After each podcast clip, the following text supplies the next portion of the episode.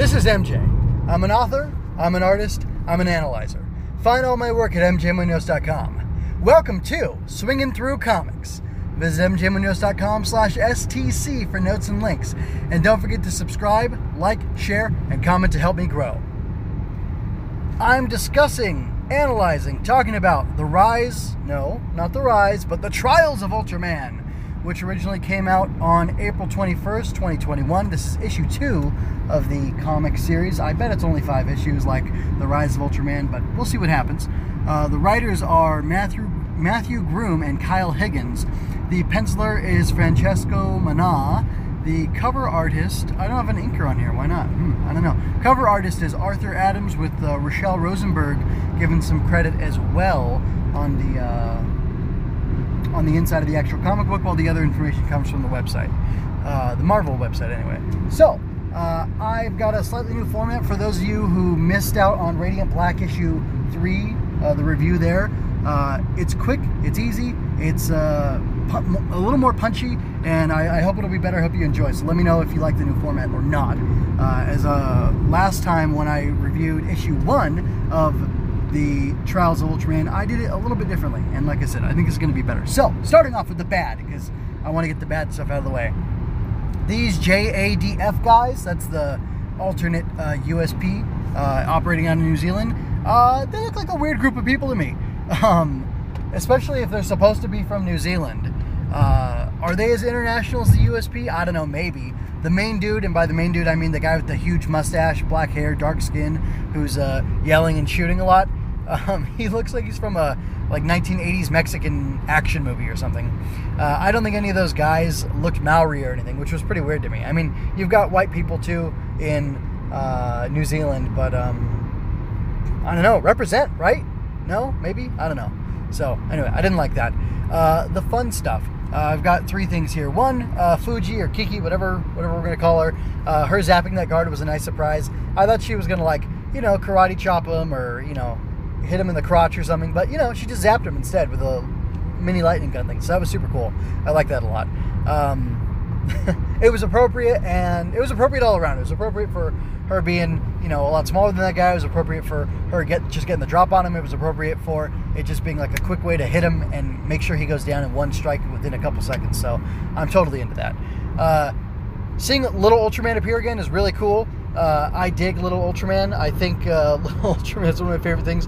In fact, over in uh, Ultraman Z, which is airing on uh, Tsuburaya Productions YouTube channel, they actually have, uh, surprise, surprise, Ultraman Z take over his host, uh, Haruki, and he becomes Ultraman in small size in like, I don't know, the eighth episode or something like that.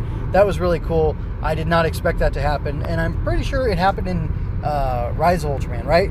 But we got to see it a lot more here. Or I mean, it felt it felt like a big deal here, and uh, I liked it more, so that was fun. Uh, and then at the end, where there was that uh, like robot chicken kaiju, um, that really I really dug that. Uh, I like the fact that Shin and the Ultra re- weren't really sure what it was until they realized, oh, no, it's a giant, it's a giant chicken kaiju wannabe kaiju robot thing. So it was a fun moment. Uh, good stuff. Uh, move on to the good stuff. The Ultra refusing to fight humans uh, or Earthlings, whatever, but choosing to protect Fuji and Dan was super cool. Uh, I love the power displayed by the restraint, and by that I mean uh, you know, he could. Well, anyway, there's a saying, a, saying from uh, the Jewish sages that it, goes on and on. But who is strong? Uh, he who controls his evil inclination. So uh, the evil inclination, obviously, if you can't guess, is the inclination of the urge to do evil.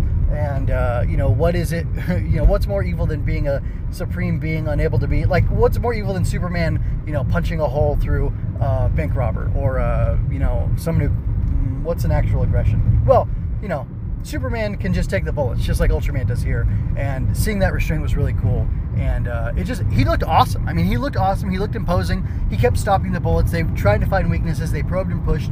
And he just was too powerful for them to even be a threat to him or the civilians with him. So that was pretty cool. Um, but it got better uh, when the JDF uh, let loose their robotic kaiju. Uh, that was a fun moment. Um, seeing him fighting against it, seeing him uh, do the Specium Ray or whatever they call it in this uh, was super cool too.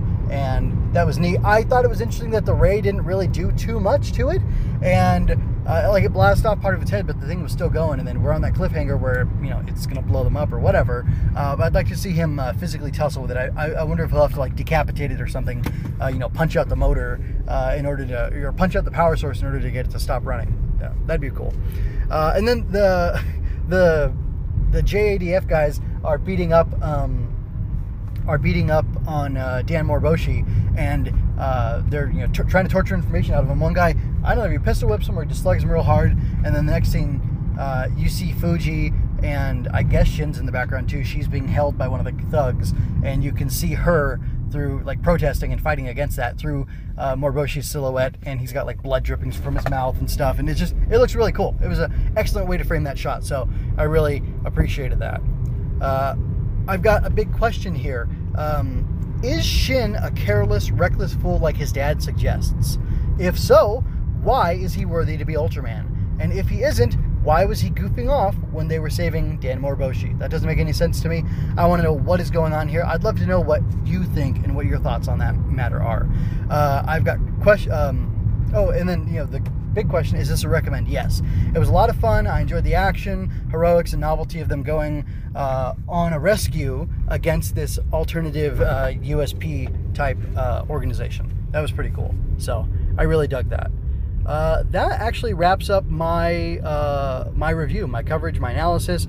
I really can go ahead and get out of here because uh, I don't want to waste your time. I'm just going to encourage you to go to the website, go to mjmunoz.com slash STC, uh, follow the links. Um, you can find the video for this on, on Odysee and on the other place, the main place, uh, and you can find the uh, audio file. That was the video file I meant to say, and then the audio file, of course, is going to be on you know the main web or you know in the show notes in the podcast, whatever, uh, over at mjmunoz.com slash STC.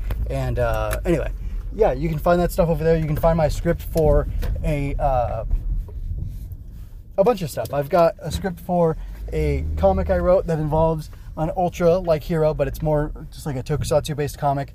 Uh, in addition, I'm writing a children's book actually this week. Ava and the Glow Bug. Look for it. It's a, a draft. Uh, draft 2 or draft 1.5 or something like that is going to be going up where I'm actually finishing off my manuscript for this children's book, very much inspired by Ultraman. So uh, I'd encourage you to check that out and enjoy that. And besides that, uh, you can talk to me on MeWe. You can comment on the on the site, or you can comment uh, anywhere you find the video.